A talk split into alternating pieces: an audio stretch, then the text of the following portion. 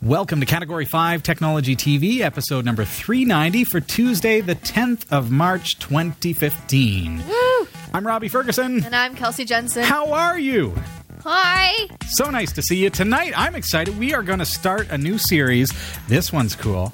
How to create the world's most incredible slideshow from still images. Woo. I ain't talking about your grandma's slideshow.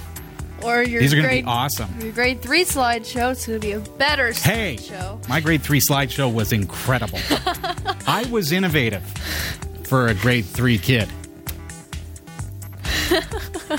Sasha Dirmeitis, hey uh Hello, here's what's coming up in the Category 5.tv newsroom. A pair of exploits in hardware and software used for playing Blu ray discs have come to light. Physicists are abuzz with possibilities for metamaterials that can be designed to have surprising properties. Fujitsu has developed imaging processing technology that can be used to track people in security camera footage, even when their images are heavily blurred. Microsoft has issued a security warning about a bug that could let attackers spy on supposedly secure communications. An American has been arrested in the United Arab Emirates for comments he posted while on Facebook in the US. And Star Trek Online has paid tribute to the late actor Leonard Nimoy with two permanent in game statues of Spock. Stick around, the full details are coming up later in the show. This is Category 5 Technology TV. Starring Sasha Dirmeitis.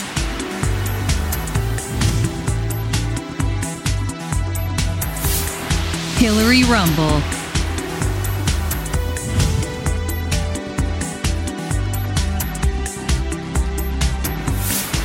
Krista Wells.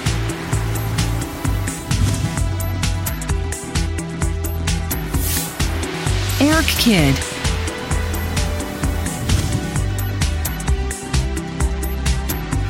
And your host, Robbie Ferguson.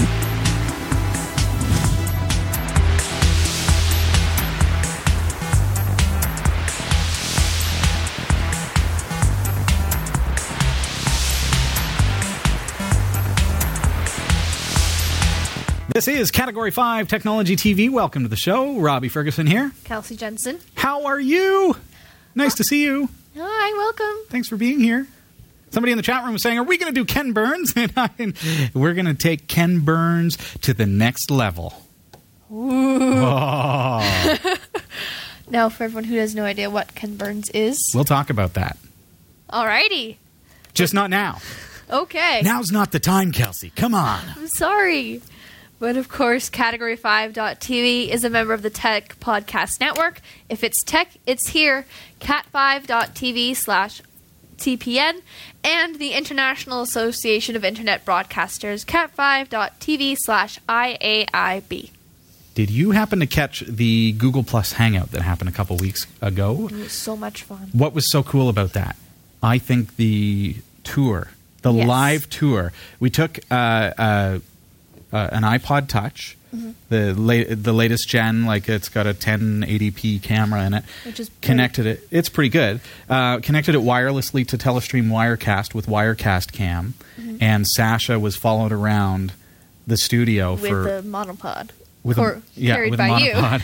and and so we we captured a live uh, virtual tour, virtual tour or studio tour of, Mm-hmm. of the new studio space. So if you haven't caught that, that's a really uh, exciting thing to be able to uh, check out and see, you know, what the space is that we're working with here at Studio D. Uh, you can actually get that on our YouTube channel, Linux Tech Show. Um, so check that out. If you're not already subscribed, make sure you subscribe to that YouTube channel, Linux Tech Show. And another cool thing that was there Mm. on that night, Carrie Webb was there. Carrie Webb was there. And Who Eric- else? And Eric Kidd was there. Eric Kidd was there. It was great. Were you there? Everybody was there. I hope you were. everybody. But if you weren't, it's also on Roku. Under special features, you'll see the Google Plus Hangouts section. And incidentally, we're getting a lot of views on that video. Yeah. And Category 5 in general is seeing uh, a fair number of views. I believe our uh, weekly average is about 190,000 right now. which is terrifying, but also really cool. Suddenly, very, very nervous. and how much is our monthly? Monthly is almost a million. We're at about eight hundred thousand and a half Yeah. or so That's per really month. good. So I think that's thank you very much for tuning into Category Five TV, and we just you know we're it's all up and up from here, right? We're we're going to learn some really cool things uh, over the next little while. This year is very exciting, as you probably I mean I hope that you know, but realistically, having moved into a new studio, it was it was a really really crazy busy time for us. And so there was kind of that transition period of getting into the new space, getting familiar with it. We're still moving things around. I had to say to Adam, our camera guy here tonight, uh, that we, you know we had to move the whole studio down to make way for Sasha's new virtual desk because we didn't have the space. cool, yeah. pretty neat, Pretty nifty. but it takes up a lot of room. yeah. Not really. It's virtual. right. It's a lot bigger on screen than it is in real life, but we still had to move everything back. So, uh, you know, there's all these kinds of things. We're still kind of adapting to the space. I mean, so, uh, so it's. Uh, I think as we learn our space, and we're really kind of getting to that point, but Yeah. uh, as we learn the space and what we're capable of with this place. Um, the show is going to get better and better Oh, because yeah. now we're feeling more comfortable here. It's going to be a lot of fun. I think so It's going to be great. it's so nice having you come along for that ride and that journey. Uh, now we're kind of coming out out on the the flip side, and excited to see what we're going to have for you over the next you know six months, next year. Yeah. Thank you for joining us. What else? Oh, uh, okay. With growth, 190,000 viewers Yeah. uh, per week, uh, extreme costs. Our internet service bill came in for February, and it was insane. I don't know if I still have the scar from when I bumped my head on the floor, but uh, it, it, it's getting there. So uh, I want to say thank you to those of you who have contributed over the past couple of weeks uh, through a donation, through purchases in our online store. Uh, but also, a unique way to support the show is by using our affiliate links, going through, you know, if you're going to shop at Amazon or eBay or, you know, any number of online stores, you can go through our website, category5.tv, you click on support the show and our affiliate links, and all you have to do is just follow the link to Amazon and then do your shopping. That's pretty useful. People are buying their toilet paper that way. no lie. Whoever you are, I know you're out there. Thank because- you. uh, yeah. So I got I got our, our second uh, commission check uh, Monday from Amazon for the sales uh, that you know you guys have been uh, guys and gals have been purchasing through our affiliate link, and that is about half of our internet bill for the entire month. So it makes a huge, huge difference to even go and be buying things like toilet paper. Yeah. Just buy whatever you can off of Amazon. You're going to do it anyway. And a lot of people, I think these days especially, people are, are going through a lot of uh, uh, online stores in order to do their purchases. It's very convenient and it's so Mm-hmm. Fast these days. Oh, yes. If you're buying direct, it doesn't take a whole lot of time to get here. So. Mm-hmm. And uh, Dreamweaver 909 making the comment that also they're doing groceries now. so So, so if you don't know how like the going- milk would be after a trip so around. if you don't like going outside, Amazon is a place for you. You can support the show and be a hobbit or whatever it is. a hermit. hermit, hermit. That's the word I was looking for. Uh. I can just throw hobbit in anywhere and it's still appropriate. Yeah. But hobbits like outside. They live in holes in the I ground. know it they was a, it was a mistake. I was trying to think of it, and I and I missed it. Um, so there's that. Thank you everybody for supporting us over the past little while and, and continuing to do so. It's really necessary Yes. um, because the new space is much more expensive than working in the basement of my house. So. Uh, c- uh, Category 5.tv's newsroom with Sasha Dirmeitis. Speaking of numbers, uh, thank you for watching her show. She hit a milestone on the weekend. What did you do? Saturday, she hit a half million viewers. She's only been on the air for since October. Yeah. Here we are, it's March, so uh, October, November, December, January, February, March, fi- four or five months. So that's pretty good. Thanks, everybody. So that's a, another great milestone. Checking out the Category5.tv newsroom through our YouTube channel. Uh, also at newsroom.category5.tv. Uh, the video link is there. And uh, also on Roku. It's there. We're on uh, RSS feeds for her show as well. So that's pretty cool. Well, what do you think? What do I think? I know you want to get into it because this is something that is exciting to you. Yes, I As like- well as the viewers, as well as me, as well as Adam. He's a, he's all giddy. He's excited. He's, You can see just like Make it so, Robbie. Uh, this is going to be cool. What we are doing uh, over the course of the next few weeks is we are going to be learning how to create uh, a slideshow that is so awesome because we are taking still photographs and making it look quite a bit like video. And that's how our slideshow is going to go. Now, one of our viewers mentioned the Ken, Ken Burns effect off the top of the show and was wondering, you know, is that what we're going to do? Are we going to be learning how to do Ken Burns effect?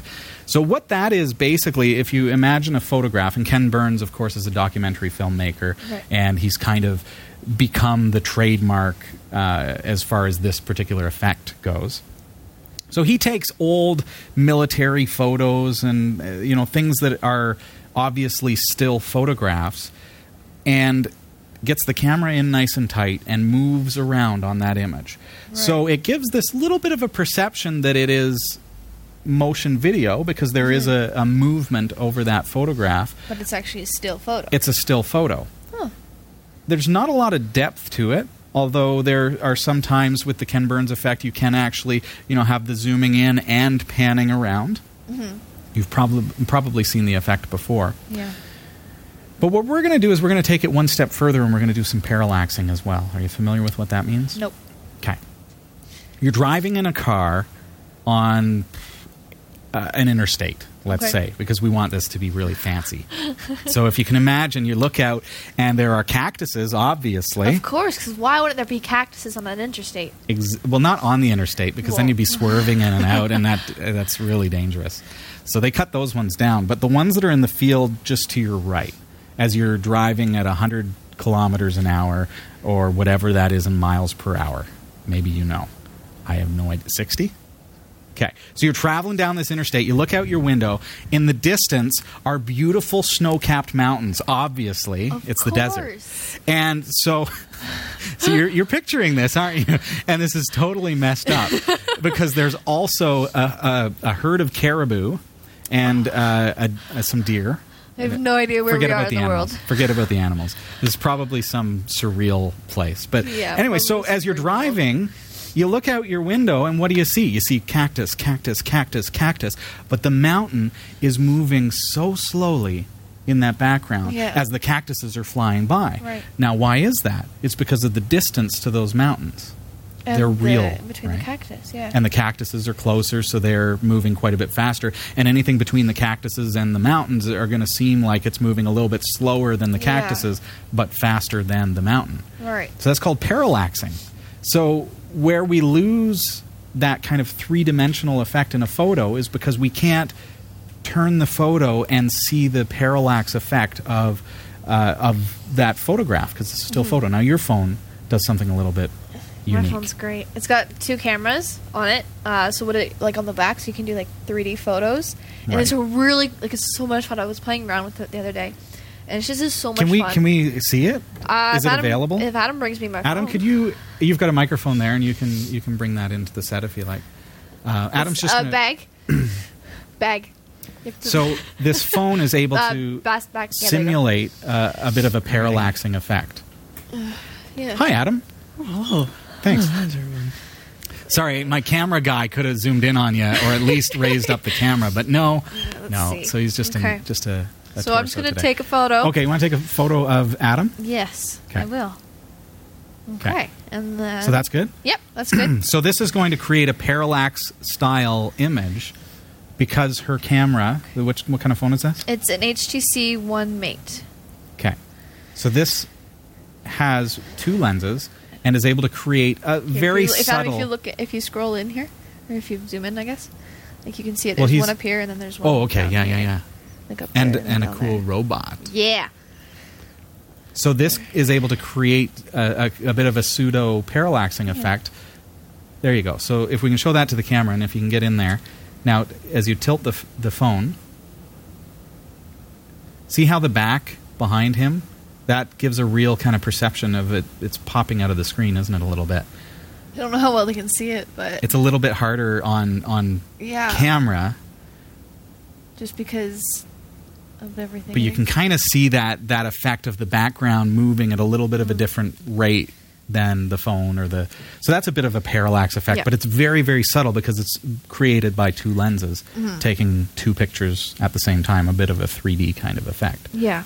but cool nonetheless. So what we're going to do is we're going to take a photo and we're going to actually create parallax on a flat image. So this is ex- an excellent exercise for, say, wedding photographs.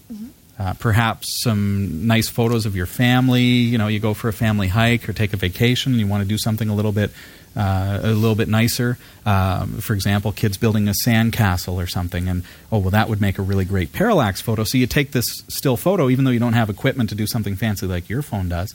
We can take a still photo and then parallax it so that we can actually move around in that photo space just a little bit so that it creates that kind of video mm-hmm. like almost like a slow motion video so that we've got that real slow kind of pan but because of the parallaxing that we're adding it actually kind of moves the background at the same time as the subject and gives us that 3D effect.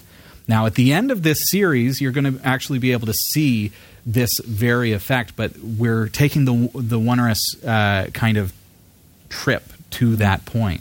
So you're going to learn along with us as we as we learn to do this.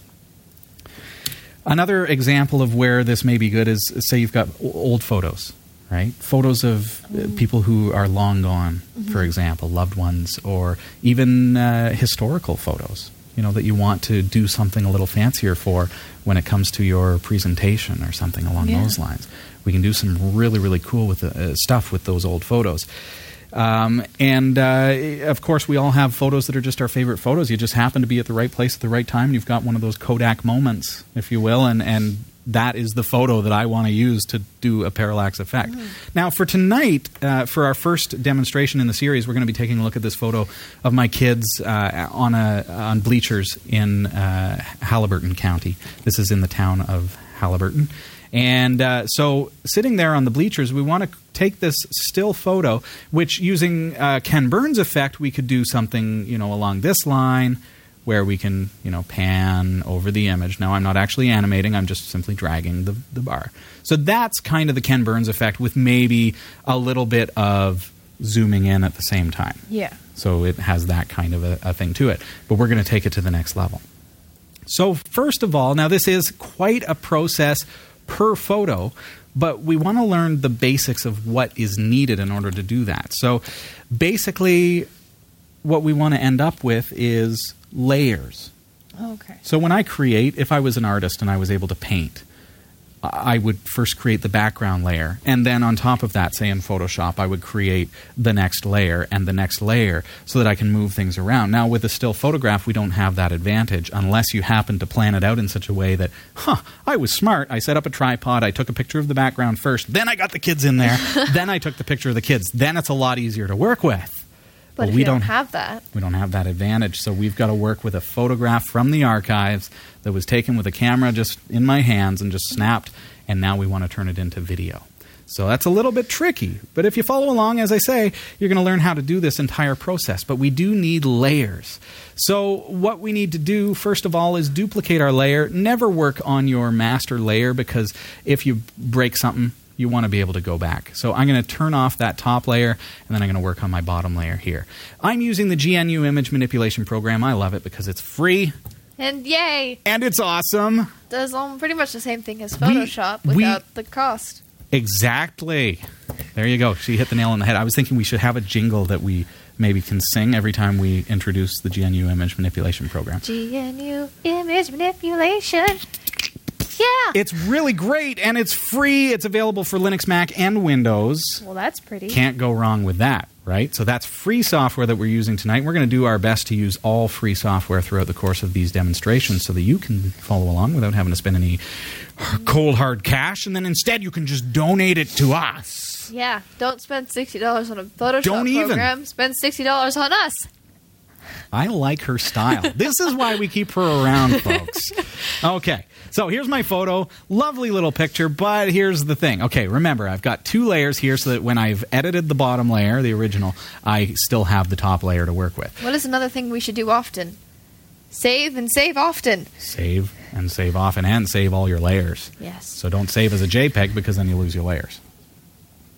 Plain and simple. So we're going to learn about that in just a couple of minutes' time. So there's the clone tool over here on the right hand side. Looks like a little bit of a stamp. Don't get lost. If you hover over it, it will say clone tool. All right, I know what that is. It's the clone tool. I have selected the layer that I am currently viewing. See how it's vis- visible? Now it's not, and then it is again. Okay, so now the clone tool, exactly. Uh, what I what I've done is I've clicked a single click. You know what I'm going to do? I'm going to turn on my. Uh, right now, you can't see my mouse, can you? So I'm going to just do a little quick thing here. Uh, we're going to go compiz dash dash replace and kaboom.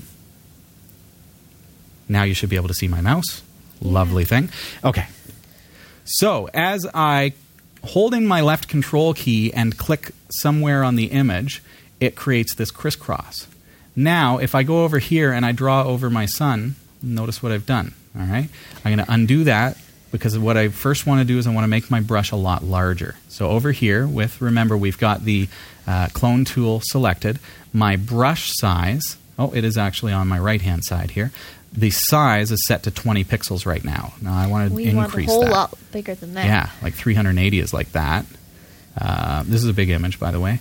So that's that's going to fit right in between the bleachers. So that's kind of cool. My image that I'm working with is 4,900 pixels wide and 3,200 pixels high. Oh, that's pretty big. Yeah. So as I control and then click, now if I click on my son, it's painting over him with what I clicked over here. Okay? So what I need to do is I need to create that bottom layer of my image because I didn't have the convenience of having the camera on a tripod and being able to snap the background and then snap my kids in the shot. Yeah. It doesn't always work that way when you got kids. You take what you get. That's how you it leave goes. the rest. Yeah. Okay, so I'm going to undo that. We're going to do the best job we can. We need to look at my boys uh, and my daughter and see, okay, what is happening in the background. Now we see that there are some yellow flowers. So what I want to do is I want to control and click. I've sampled those yellow flowers. So now if I click up here, I'm drawing with that texture. See that? So now if I click over here, I'm able to draw over top with that texture. As soon as I hit his foot, it's going to start sampling his foot. See that? So I need to then stop clicking so that it goes back to its sample over here and then start painting over top again. And I just need to keep on doing that. I'm going to zoom out just a little ways so that you can really get a feel for what it is that I'm doing. So, I, so see what I'm doing. I'm not I'm not painting over. See, I got a little bit of the bench there. So I may want to move my control click into say this tree and bring some of that tree out this way. See that? So I basically am able to create a very realistic effect that is going to get them out of the photo because again remember what i'm actually doing here is i'm not working on removing my kids from the photo. I'm working on creating a backdrop for our video because we need to be able to parallax over this. There we go. Okay so i'm going to control click down here get rid of some of this stuff here get rid of the bench. And over here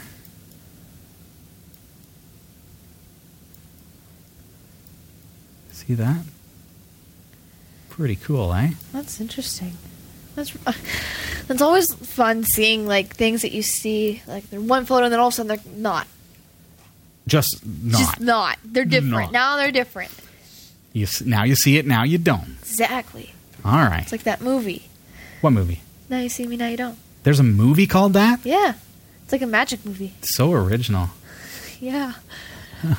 So I'm I'm literally, I mean, you can see Kelsey what I'm doing here. I'm literally just clicking around and I'm control clicking to grab a sample and then I'm painting over top. So now you see I'm I'm actually getting a really good effect Yeah. that those benches are not there. And in, inevitably the kids are also not, Not going to be there. there. So I'm going to grab my son here. Notice I've control clicked over there. And this is a little bit trickier because you see what's happening here. We've got a building, we've got grass, we've got trees. So I want to kind of move around here. Let's grab this tree. Let's see if I can throw that in there. See what I've done. Huh. Okay. I'm going to grab this wall over here. That's a control click. So I've chosen what I'm going to stamp from. And then I'm going to stamp it right here. And of course, if you make a mistake, you can always hit Control Z and put Control it back. Z will undo, but also you can just grab a new sample. That's true. Right? There we go. So now we've got a new It's tree like there that, that didn't even exist, and now I can control click on the area that I've already, that I've just created, and continue to work downward, or pull my daughter out of the shot. Don't worry, Tally. I'm going to put you back. okay. So now you see what's happening. I'm I'm starting to get to the point where I need to consider how the green of the foreground interacts with the kind of darkened shadows of the background. But that's starting to look pretty good. So if I zoom out, I've got this kind of nice greenery in the front. I need to get my other boy out of here. Oh, Maybe not with that I missed one. my. Yeah, I'm going to grab a sample of the building and drag over. Except now part of that tree's gone. Yeah, that's okay because see, we plan it out. Ooh. See that? Planning. Yeah. I hit Control Z because I didn't get the line just right. So now I can grab this tree and keep going down.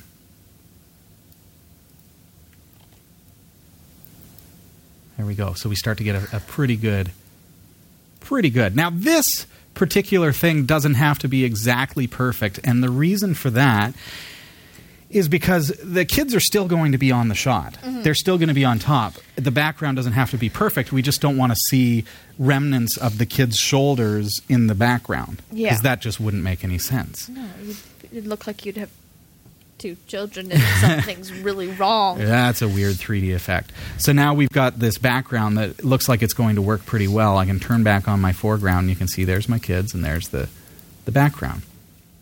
So the next step is really now let's get in here and uh, we're going to uh, notice what I've selected here is the uh, Lasso Marquee, the free select tool.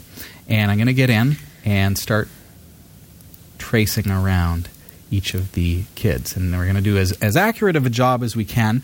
Now, because of the, the fact that this is a demonstration, I'm going a little bit lax with the accuracy a little bit because you may want to spend, say, an hour or two perfecting this photo, whereas we only have an hour show and we've got other things to do. Yes. But we're going to demonstrate the techniques so that you can actually go through and create this really, really awesome effect. So we're going to mm. Pick it up. I'm going to throw over to the newsroom, though, and uh, Kelsey and I are going to keep on working on tracing this uh, while we're talking about the news, and uh, and then we'll be uh, we'll be right back with you to carry on where we left off. So over to the newsroom. Here is Sasha Dirmeitis. It's Tuesday, March 10th, 2015, and here are the stories we're covering this week. Would you like some malware on your popcorn? Security researcher has found two seriously scary exploits in the way Blu ray runs hidden code in the background. How can one material make our shoes more comfortable and protect power plants from the effects of earthquakes at the same time? Progress is being made on metamaterials and will give you the latest buzz. Computers can now detect and track people even from very blurry security vid- video footage.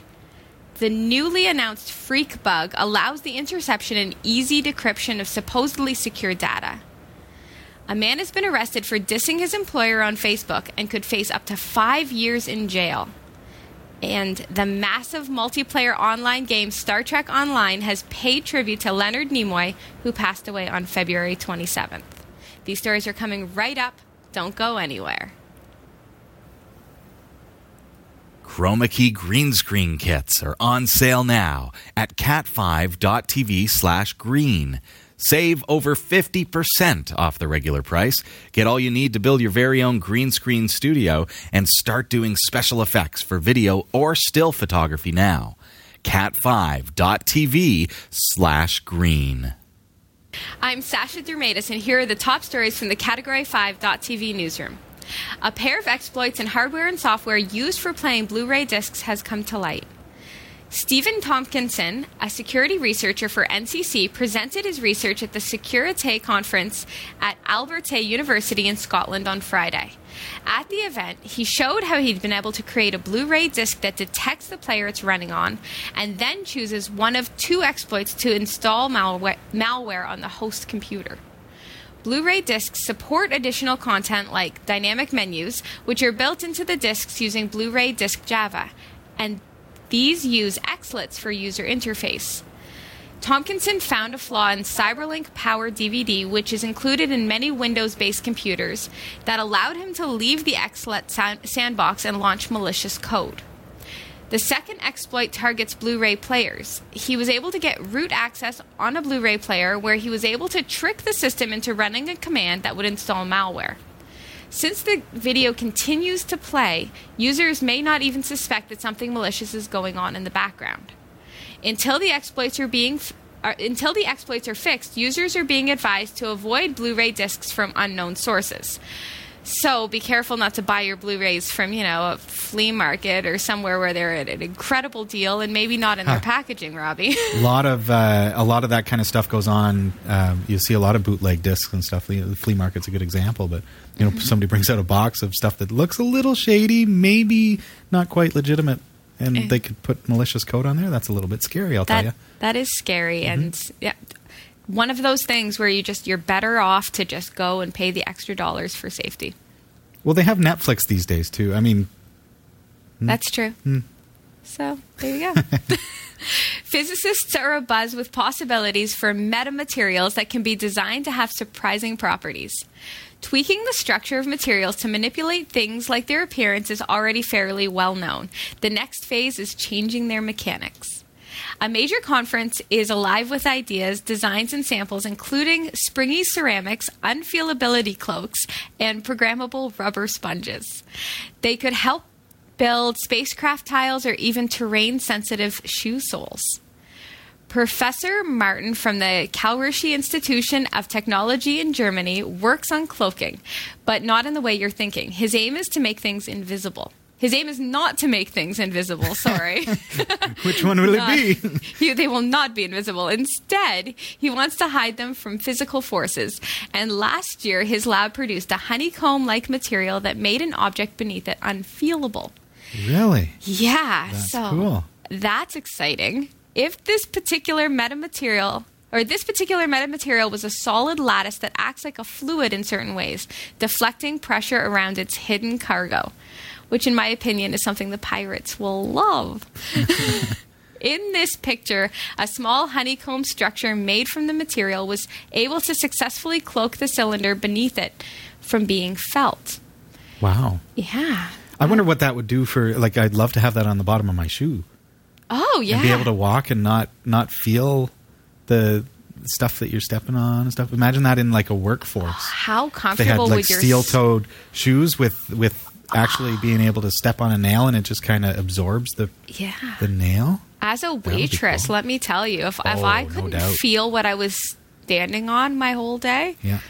oh, I'd be a smiley person. All Bed mattresses. Wow. Mattresses. Think about that. Everybody would be in bed the all the time bowling ball example. Exactly. Oh, I like this honeycomb thing. Yeah. Wow, the princess and the pea. Wow. Yeah, I mean, there's, it, there's no end to it. it was it was shown that a careful pattern of such materials could divert damaging earthquake vibrations. Turning the ground itself into Ah. sort of a metamaterial, it seems, might go so far as to protect a powered station from a tremor. So that's an amazing What a use for Development. it there. Yeah, that's very cool. So you think uh, with, in an earthquake environment where the foundation would shake, possibly crack or fracture, and in a power plant or a nuclear plant, you'd have some serious, serious problems caused by that. My assumption is though it's probably something that can't be retrofitted, which means it would be new builds. yeah, right? exactly. But I mean, there comes a point in infrastructure where some of these buildings have to be rebuilt anyways, or through expansion. I mean, they're building new buildings all the time, but maybe Right. some of these old buildings need to be retro uh, rebuilt because Mm-hmm. they can't be retrofitted. But that could be an answer to a I lot like of it. problems. I like it. Fujitsu has developed imaging processing technology that can be used to track people in security camera footage even when the images are heavily blurred. Fujitsu Laboratories said its technology is the first of its kind that can detect people from low resolution imagery in which faces are indistinguishable. Detecting the movements of people could be useful for retail design, reducing pedestrian congestion in crowded urban areas, or improving evacuation routes for emergencies, it said. Yeah, right. We're not falling Yeah, for right. it, Fujitsu. Yeah, right. Yeah. Yeah. or maybe tracking your every movement. Fujitsu used computer vision algorithms to analyze the imagery and identify the rough shapes, such as heads and torsos, that remain even if the image is heavily pixelated. The systems can pick out the system can pick out multiple people in a frame even if they overlap. I would hmm. wonder though, until this is actually developed, how many people might be misidentified. Using multiple camera sources, it can then determine if two given targets are the same person by focusing in on the distinctive colors of a person's clothing. An indoor test of the system was able to track the paths of 80% of test subjects. So 20% can't be tracked. And I Those just are the to. those are the ones wearing the invisibility cloak. that's right. Or Yes. that that dress. I can't differentiate the color. Would the computer be able to figure it out? Oh, you know, I I like this in some ways, and it scares me in um, This technology? Yeah. Okay, so to be clear, it's not tracking okay, the tech this technology is not saying that's Sasha Dirmeitis Right. walking through the mall. They're saying that's a torso. It's saying that is a torso, and it's the same torso that I see on this camera, and it's the same torso that I saw over here 10 minutes ago. right. But then cross reference that with other software with a higher resolution camera at the entrance of the mall. This is what they're not telling us. High resolution camera takes a picture of you on your way in and says, "Okay, yep, he's the one. He's the only one wearing that sweater." and uh, yeah, and uh, so as now now they have a high res image of me. They've put it through facial recognition programs which already exist, and they're able to say, "Hey, that's Robbie Ferguson." We've got uh, now we've got access to his social profiles, and uh, we can see all this information about him. So, and then using the low resolution cameras, they can then track my movement through the mall, and they can say, "Oh." Even though these cameras say I, I don't know who that person is, we can cross-reference that data with other high-resolution data and say, "Oh, that's Robbie Ferguson there walking through the mall," even though we can't tell from that particular image. So it's almost like a sugarcoating. Oh, well, you can't really tell who it is. Well, you can if you cross-reference the data because we're able to track. So if I'm able to look at you and say that's Sasha Dirmeitis, and then from afar I can still see you walking, even though I can't from afar tell that that's you. yeah. I know that that's you, so I can make that differentiation. So can a ah. computer. That's what they're not telling us, and that's where it becomes a little bit ominous. Why? Why on earth would you put something like this out and call it something other than what it is? Why spin it in a positive way when everybody could deduce that so that the happen? public will approve of it. It doesn't matter. Because person of interest is the next step. right, but it doesn't matter if we approve of it or not. It's going to happen anyway. It is absolutely already you happening. know what? You have to just wear layers. Wear layers and take off your layers of clothing. Protect yourself. Change your posture. Exactly. I don't know what to I, say. I can't figure it out. I don't know who that guy with the yellow dress shirt is. The, this umbrella that this guy is carrying Yes. keeps Where changing colors. from? Maybe I could go shopping and change in the change room. There you go. Oh, I don't even know what to say. Yeah. Other than Microsoft has issued a security warning about a bug that could let attackers spy on supposedly se- secure communications.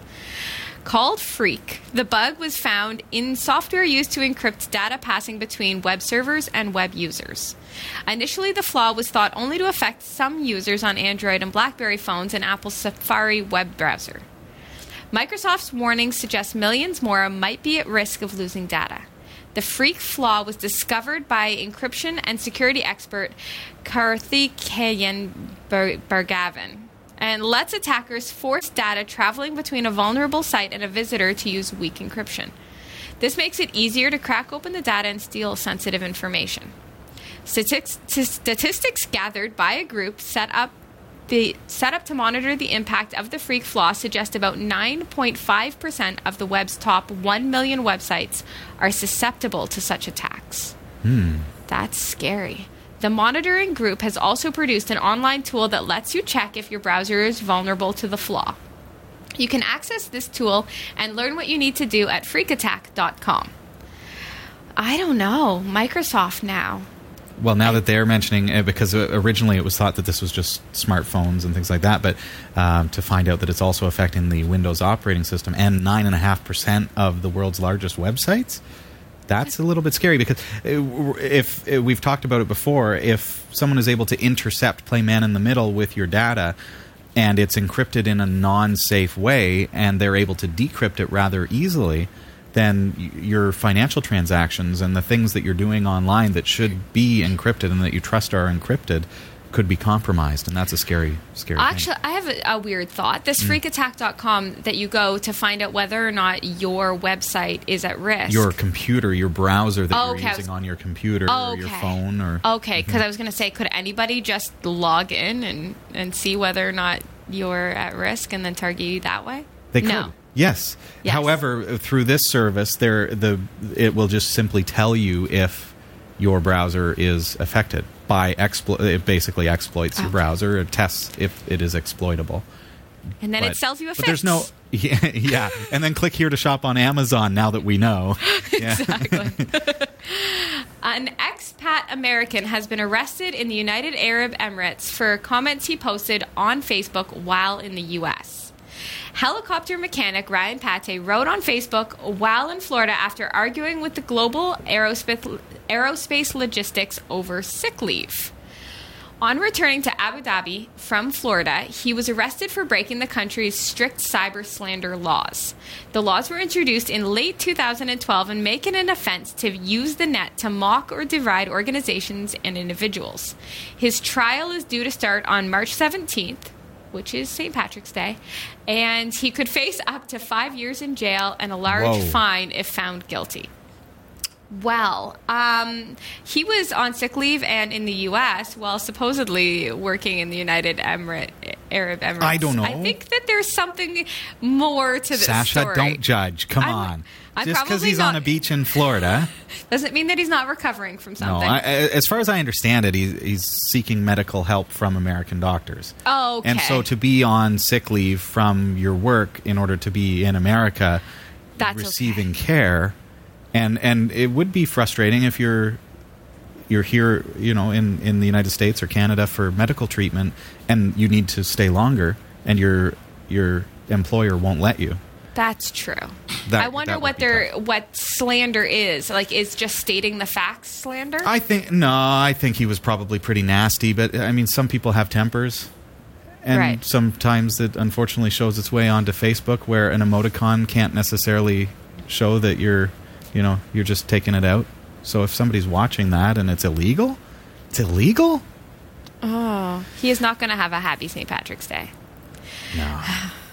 Mass- the massive multiplayer online game Star Trek Online has paid tribute to the late actor Leonard Nimoy with two permanent in game statues of Spock. One includes the phrase, live long and prosper, while the other reads, the needs of the many outweigh the needs of the few.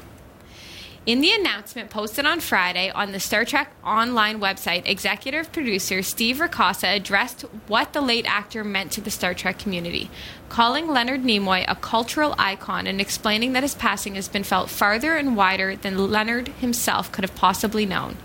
And it's that humility, despite all of his skills, talents, and fame, that made him someone we all cared about. Nimoy's name also joins another memorial on the site alongside creator Gene Roddenberry, DeForest Kelley, James Doohan, and Majel Barrett. The actor who originated the role of Spock passed away on February 27th at age 83. For all your tech news with a slight Linux bias, visit the Category5.tv newsroom at newsroom.category5.tv. For the Category5.tv newsroom, I'm Sasha Dirmeitis. Thanks, Asha. This is Category 5 Technology TV. I'm your host, Robbie Ferguson. You can't see me, She's over there. but I'm Kelsey. Hey, Kelsey. How you doing? Good. Great. Okay. We're going to jump right back into our uh, tutorial. Yes. We're just going to kind of quickly wrap up. I was able to get through all of the marquee of my children. So look at what we've got. We've got I've traced simply traced around them and the bench. Okay. So this gives us a really good starting point. And then what I did uh, now you see if I turn them off, look at what we've got. This really cool marquee right around that space. So then I copied to my clipboard the children. So now I can now disable this layer, paste out of the clipboard, and now I've got this layer, which I will now right click and go layer, layer to image size. There we are. And then we will right click and go select none. Now it looks exactly like what? The original photo, right? Yeah. So, what we can do now is we can move the children around on the image, and it doesn't look like we've got anything behind that you know we'll tweak it a little bit over the course of the next couple of weeks but basically we're able to move them around on that image and we get a pretty cool effect so that is not what we're going to achieve. We're actually going to have some nice kind of fly-in effect where the background is moving at a different parallax speed than the foreground and we're going to get a real kind of 3d effect to it. Um, that's what we're going to be learning over the course of the next few weeks. But that's all the time that we have to commit to it tonight. I hope that you enjoyed the uh, the first step in our three part series how to create the ultimate slideshow from still photos. So if you want to catch the rest of that, you'll find it on our website, category5.tv, or also on YouTube at youtube.com slash Linux Tech Show. Yeah. Questions. All right. Our Give me the questions. Okay, I will do that. All right. Our first question comes from Courtney. Hey, Courtney. She says she was clicking around her file explorer and came across a subfolder that surprised her. Oh, It surprised her. I didn't put that there. Oh, sorry. Go on. It looks like Windows is storing all of her history. The folder Okay. is PC OS users Starflight searches everywhere. And there are thousands of files Ah. in this folder. Yes. The or big- so you think. Yeah, okay. Sorry. The big question is can she delete them all? And have you found that folder in your computer? every computer has it that is well not really but windows 7 windows 8 um, windows in general has indexed search Okay. do you know what that means No. when you go into my computer or computer on the newer operating systems you've got a search ability so you can type in star.jpg and boom all of the jpeg files on your computer are pretty much instantly up on your screen doesn't take a whole lot of time No. pretty nice how does it do that? It indexes reference points, basically, we'll call them, okay? It's not the technical term, but reference points to those files. Okay. They're not the actual files, they're references to the files. So that win- Windows can very, very quickly find them when you do a search. If it didn't do that, it would have to rely on the media to be able to pull all that data, and it would have to spider through the file system, and the NTFS file system is uh, problematic at, at best with that kind of thing. It can be very, very slow. So, in order to make it faster, they created this kind of virtual folder that stores everything. So, what you are looking at is not duplicates of those files It is those files. It is a pointer to those files. Okay? So if I if I have a picture that is a very special picture to me, okay? And it's the only copy in the world and it's on my hard drive. You need to have a backup by the way. But let's just say for the sake of the example. Okay, so this is the beautiful picture of someone that I love.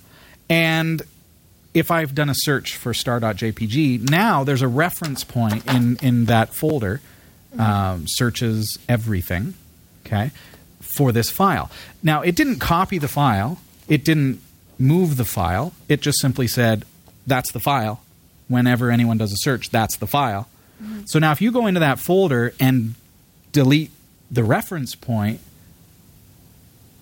you can't really do that. The reference point points to this file. So if you say delete this, it deletes that. Ooh.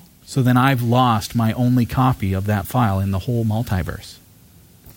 Hopefully, there's a parallel universe somewhere Which where that still file still file. exists. Yeah, let's. Uh, you know what? Let's do it. Let's go there. I've got Telestream Wirecast and the ability to browse my hard drive, so let's go. Uh, users, Category 5 Tech TV, searches everywhere. And what do you notice? It looks like it's got everything. So these are basically all the files that have been found when I've done searches. So if I'm looking at this folder, it looks like there is a copy of fifth anniversary, which is taking up 19.5 megabytes in this folder users category 5 tv searches everywhere commercials okay that's a problem because that's taking up space on my hard drive and if you browse you'll find oh my goodness even the big 2 gig files are, are here so i want to what delete it free up some space on my hard drive But Mm. then that'll be gone. Ah, okay. Let's go to properties.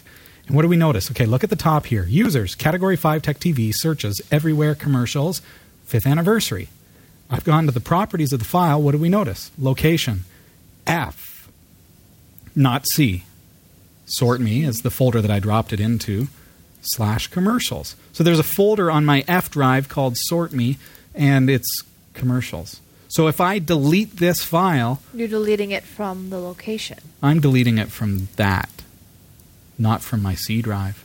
It's taking up absolutely zero space in my hard drive. In fact, well, I mean, very, very little. Let's go back to searches and right click on everywhere and go properties and say, how big is this?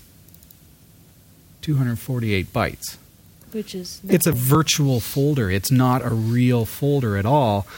It's in fact just a place a place that Windows stores those links to those files for oh. searches. So be very very careful if you're messing around with that. Should be hidden on most systems. Mm-hmm. You don't want to delete anything from there because you're going to Oh. delete the actual file. Okay. So notice that those files were on my F drive. That's Yeah. a that's a big one terabyte drive. My C drive is a little tiny 120 gig um, SSD. Yeah. So if I had thought, oh well, this is actually taking up 17 gigs on my C drive, my temptation would be to delete everything. But I'd actually be deleting it from my F drive. So I guess in a bit of a simple terms, it'd be like uh, like an index in a book. Sort of. Uh, Symlinks, if you're familiar with that on Linux. Although in Linux, uh, I believe most of the time, if you delete the symlink, you're just deleting the symlink, not necessarily the file that is the destination. But uh, yeah, be careful of that, okay, uh, Courtney? And thank you for the question. Um, that's uh, that's cool. Yeah. I hope that we've been able to help. Stay away from it. That's good to know because Get I'm out of pretty, there. I'm pretty sure Get if I back ever, up.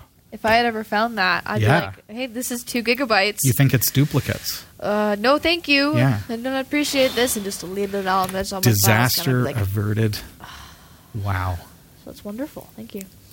Uh, the next question comes from John Brown. Hey, John.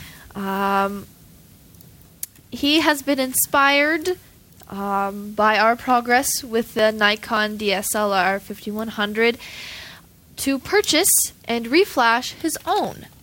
So use the uh, Nikon Hacker firmware. Firmware, sorry. Um, his testing to date has been with the AverMedia Game Broadcaster HD card. Okay, so that's a capture device. Yep. Uh, ha- the question is: Has your Magewell card allow you to pull in 1920 by 1800 or close? Yeah, Yeah.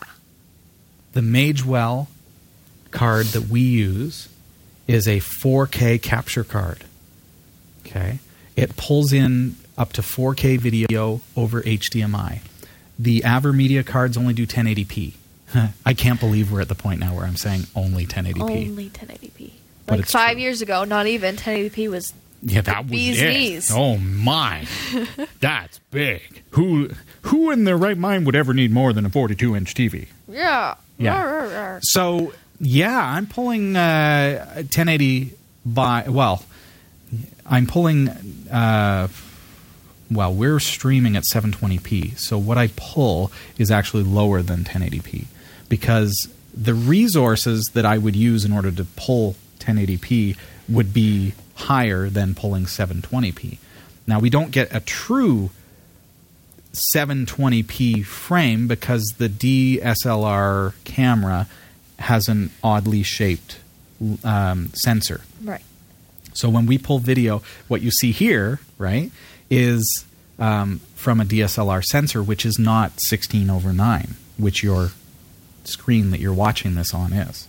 So if we took the video straight off of the camera in 1080p, it would be stretched. Okay. That's Yeah. why we're staying with Magewell because they allow us to now take that stretched image, which is pulling in for us at seven. You know, it's like it's something around seven twenty, but then we just kind of shrink it down a little bit, or.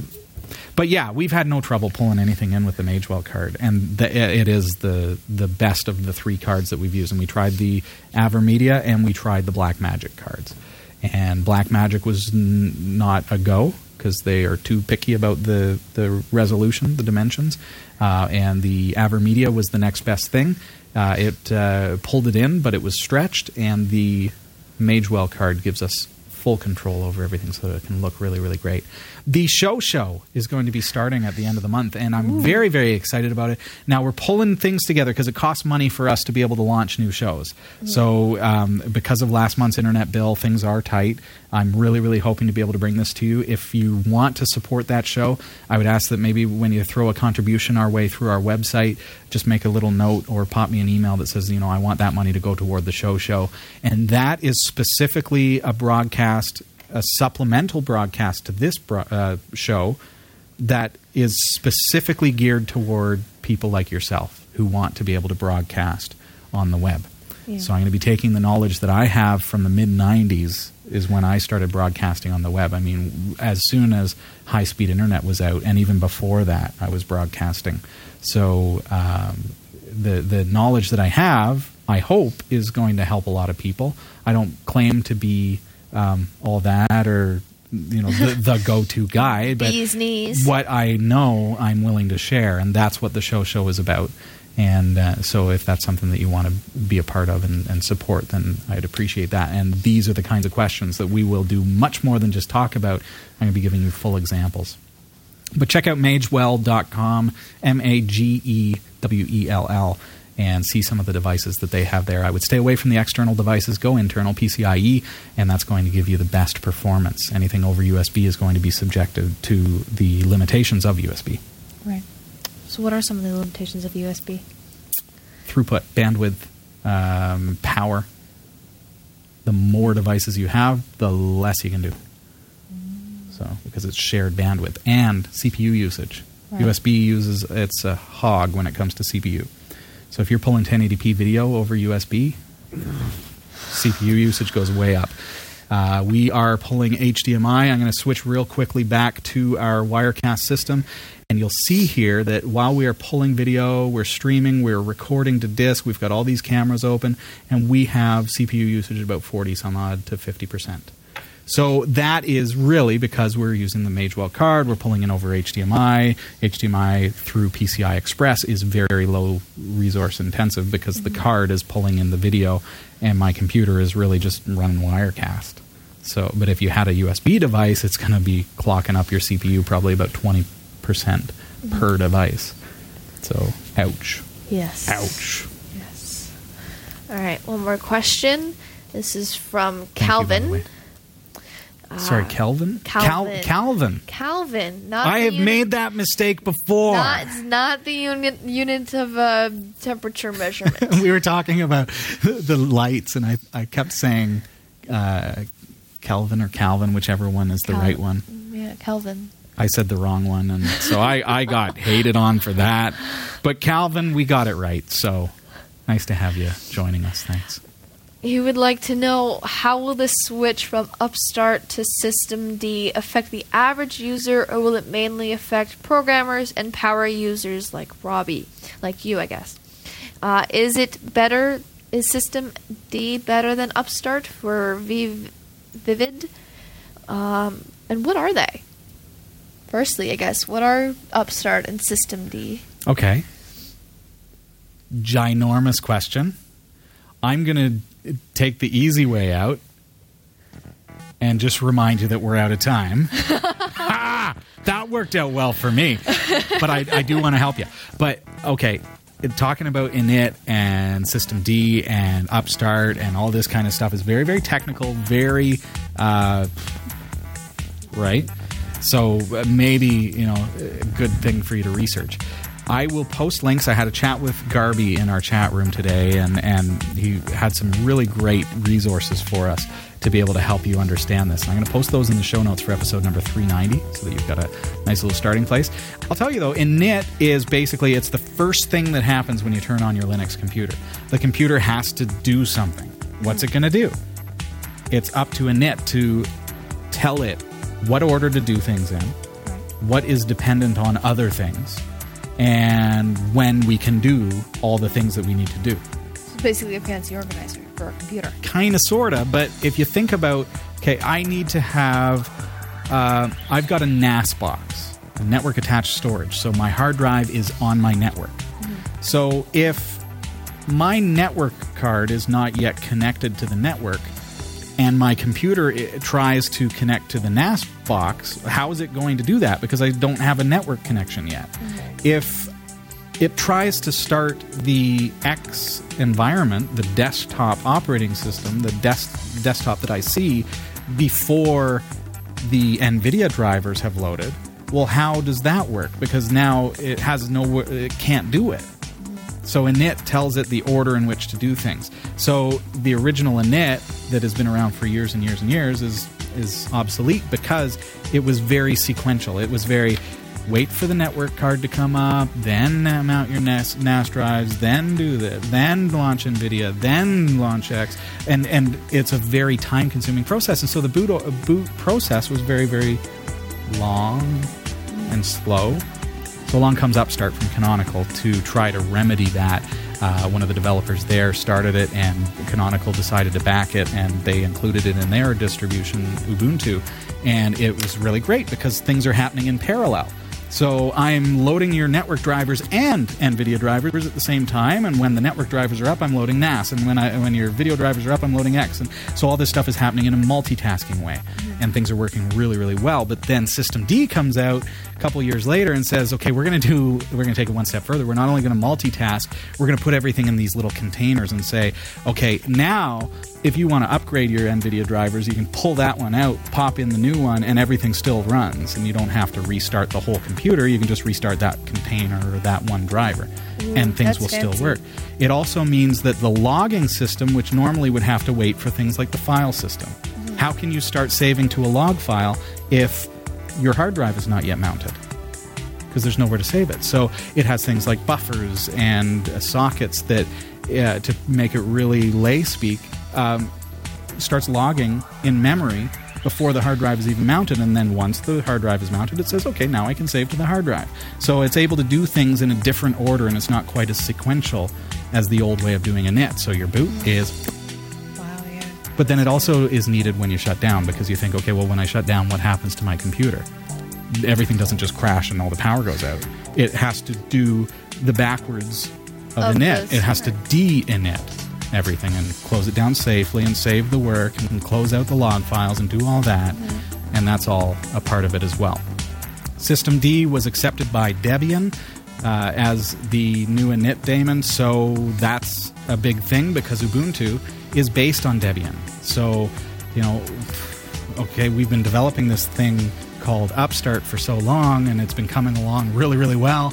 It's stable, it's rock solid, it's working really well, but now Debian, which we are based on, is is going to be using systemd. Okay, maybe that's the way to go, and that's kind of the way things are going. So you know, probably some hurt feelings in developer land, and you know, it's it's a hard thing because you know they've been kind of neck and neck, and all of a sudden now, okay, Canonical's product is going by the wayside. So um, we'll see what happens over the next little while. I hope that that little quick summary has uh, has helped you, but otherwise we are completely out of time. I went a little bit over there. Oops, okay. Blah blah blah blah blah blah blah. blah. Ah, la, la. I will post links for you to really summarize things and, and give you more details. So, our intro music is going to run out. Before that happens, I'm going to restart it, and we're out. Have a great week.